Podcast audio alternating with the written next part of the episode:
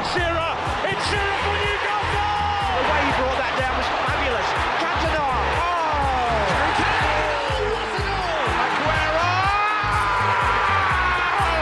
Only football can make you feel like this. Well, if you were tuned in to the England Croatia game on Optus Sport last night, you would have seen our next guest on your TV and amongst the rowdy English fans. Uh, he's now the host of the ABC Grandstand Football Podcast, but he's been a long time football journalist here in Australia. His name's Daniel Garb. Garby, welcome back to the Shooting Czars podcast. How are you?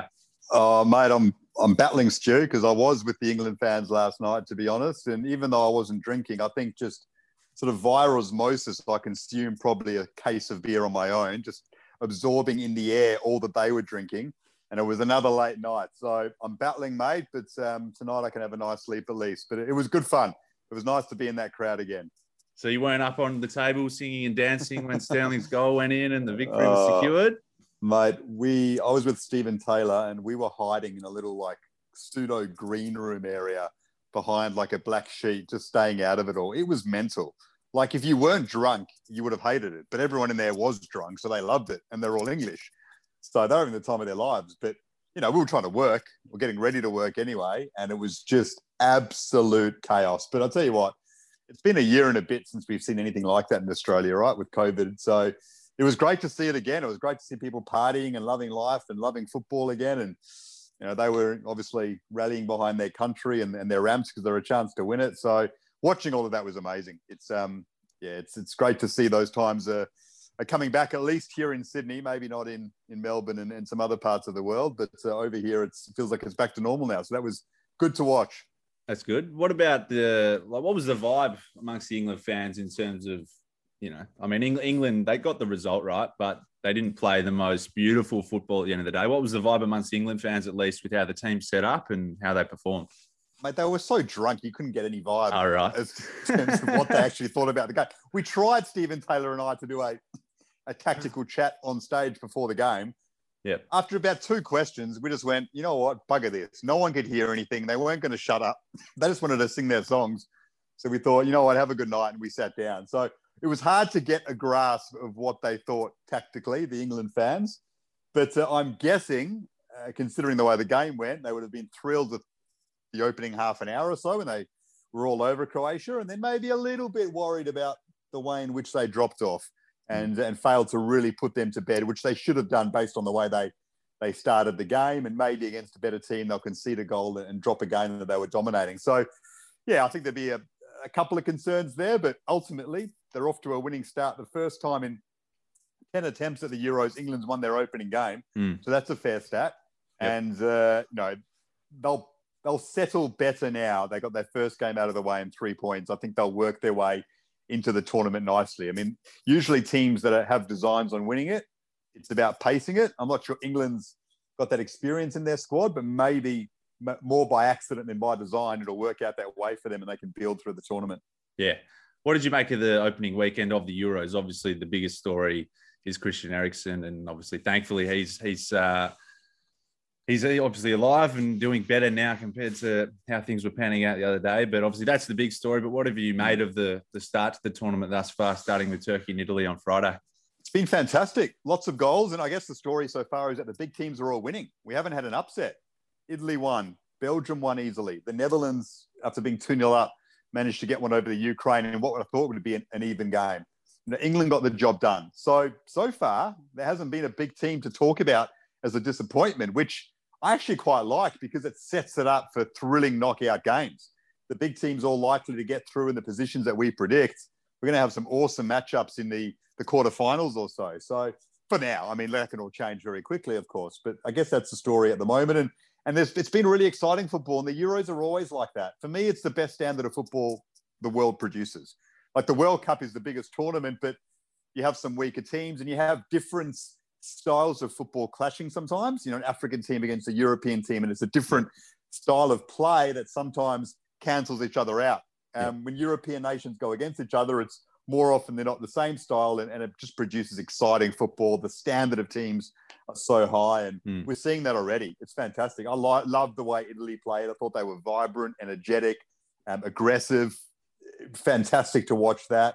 And Belgium were dominant as we we hope they would be because I think we want to see this Belgium generation, you know, try and really have a proper crack and make a big final for one. So Hmm. all those things are positive so far. Obviously, the, the one enormous scare which was Christian Eriksen, but uh, but thankfully that's ended up okay in terms of his life. But you dare say his football career is over. Yeah, yeah, that's the, I suppose the sad takeaway with the Christian Eriksen thing. Obviously, we've seen Fabrice Muamba. Uh, that's happened in the past as well. So let's let's hope that he can get back on the pitch, but we'll have to obviously wait and see. Um, on that, who's your tip for the Euros? Then, what do you what do you think? Who do you reckon will take it out?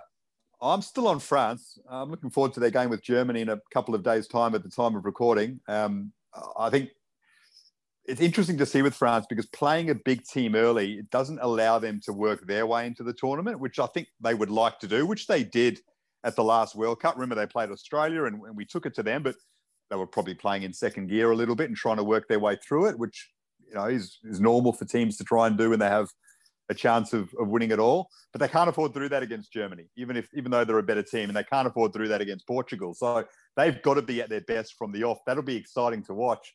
And I think it'll help them really click in, into gear. Doesn't mean they they peak too early, potentially. Who knows? But France is still my tip. I just think if N'Golo Kanté is at his best, which I imagine he will be, their defense gets an extra second or two to settle. He's that good.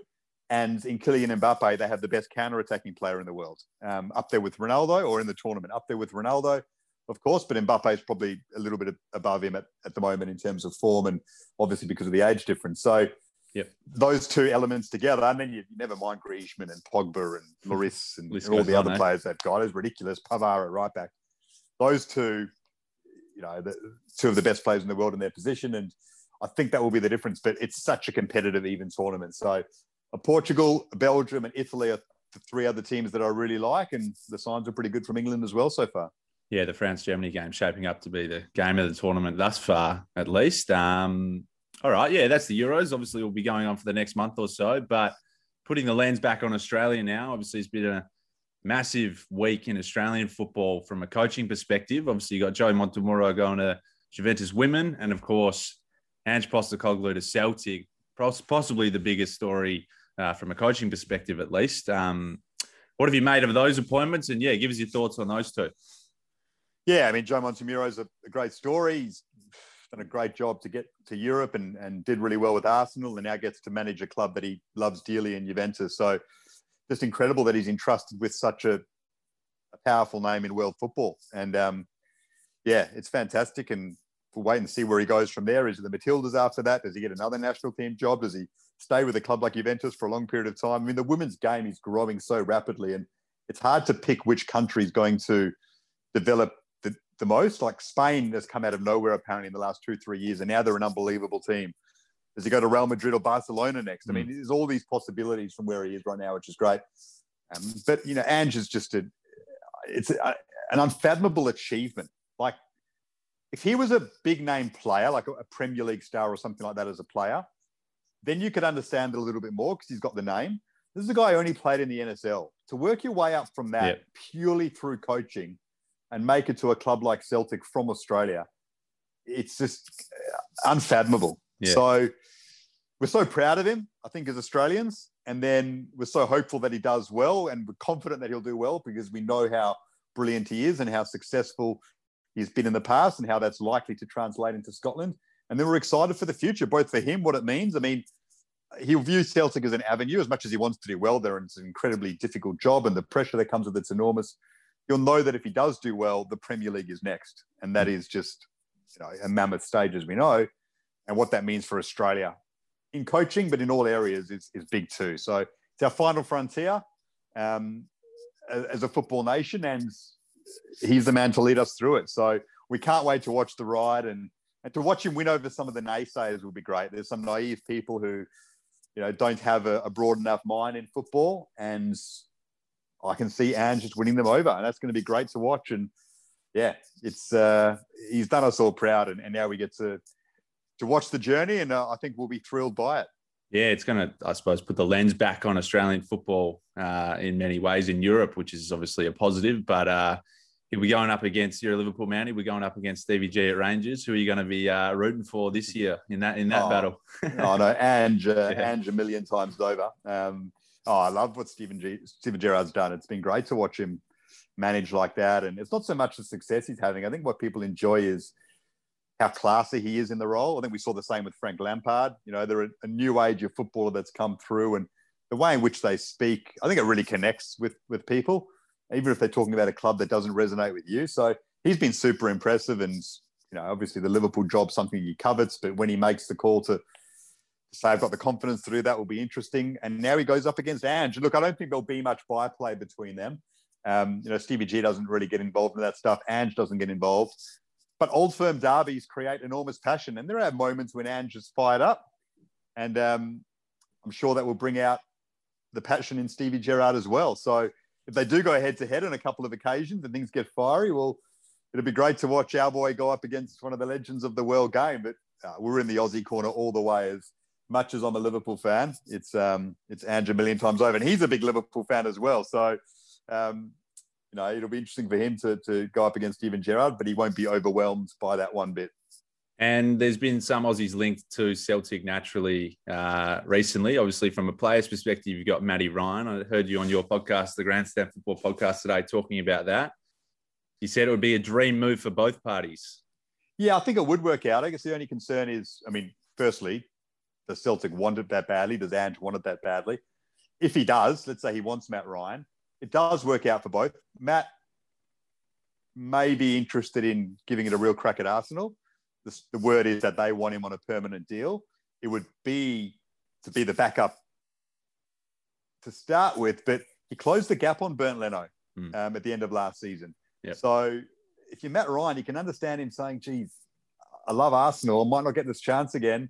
It's the Premier League now back myself to start well, and I can be the number one keeper at Arsenal next season. Mm. Arteta likes me. He wants me to stay. Very tough call, but then Celtic's also a big club.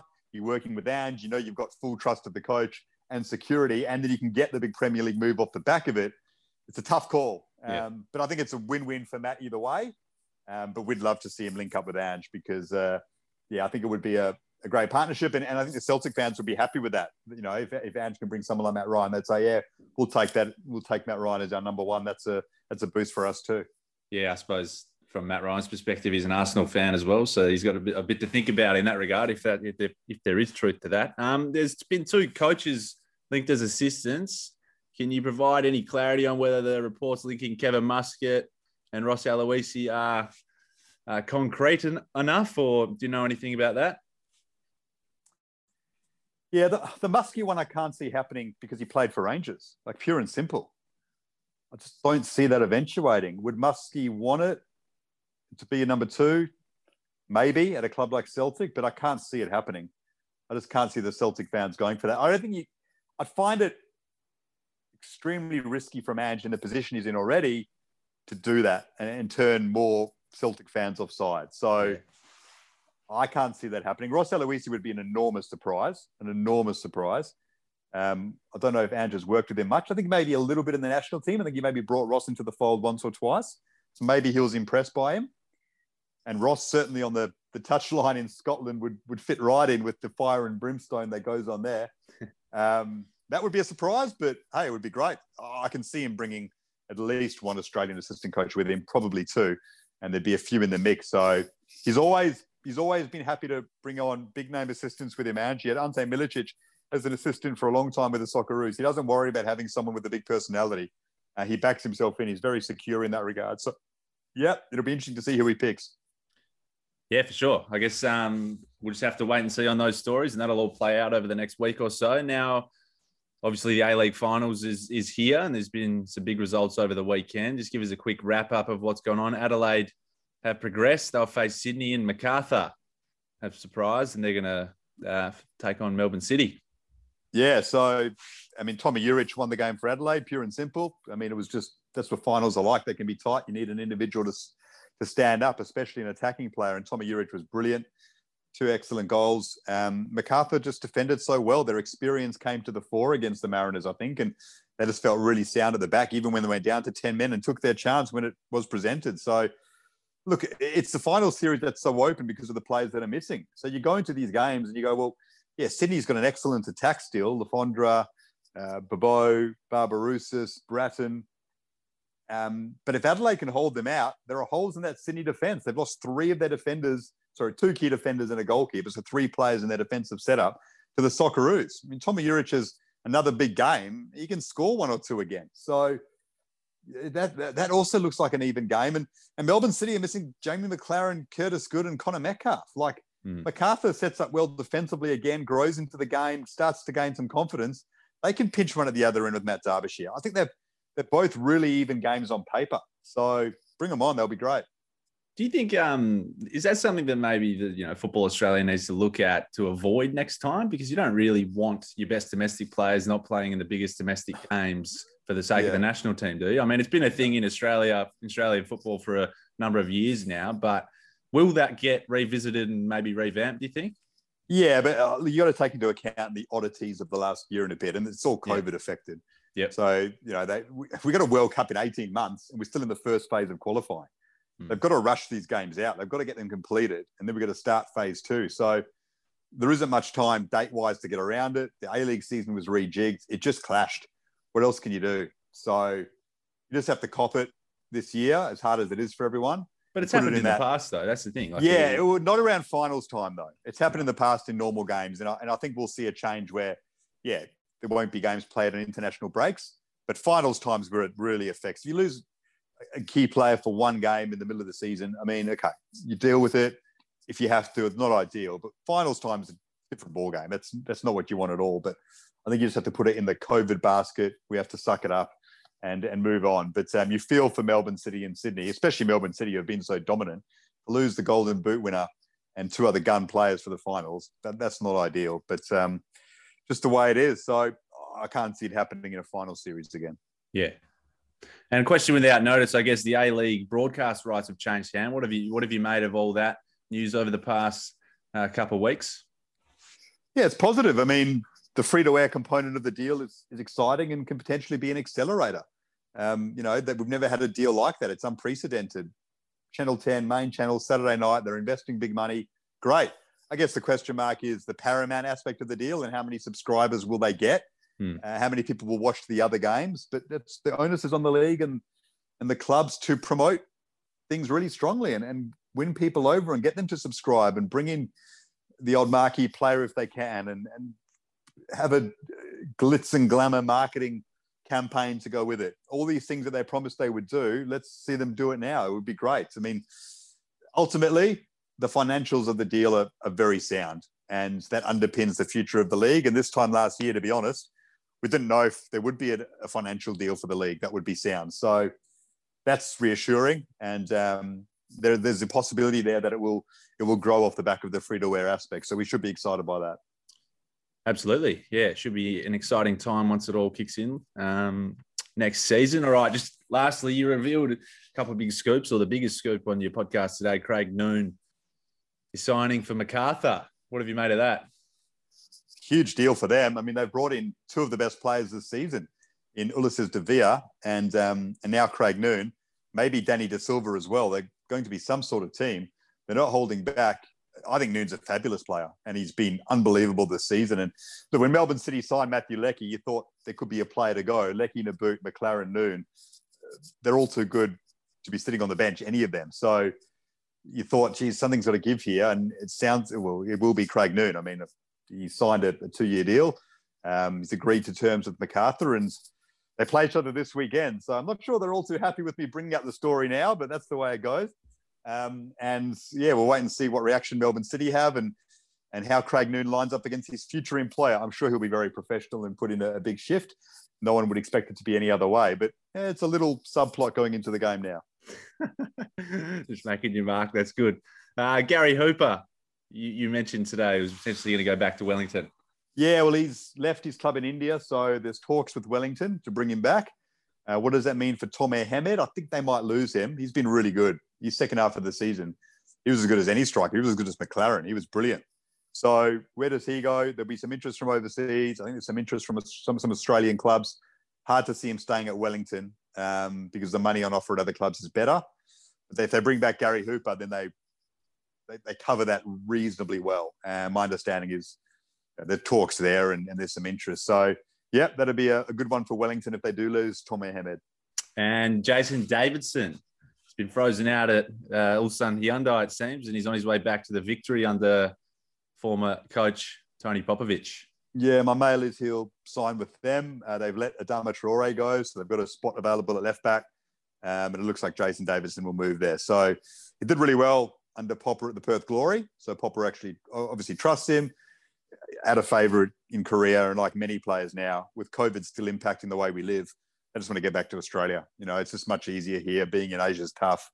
Um, so just get back here and try and live a, a, normal life for the next year or so while all this nonsense is going on. And uh, Jason, he's in the same boat as Matthew Leckie. He's asked to come back because of that. Yeah, Alex Grant may have other ideas. He's loving life up in Pohang, he tells me. So anyway, Garby, we'll leave it there. You've had a big couple of days, mate. Appreciate you uh, coming on the podcast for the second time. No worries. Thanks, to you. All the best, mate. Here comes Alan Shearer. It's Shearer.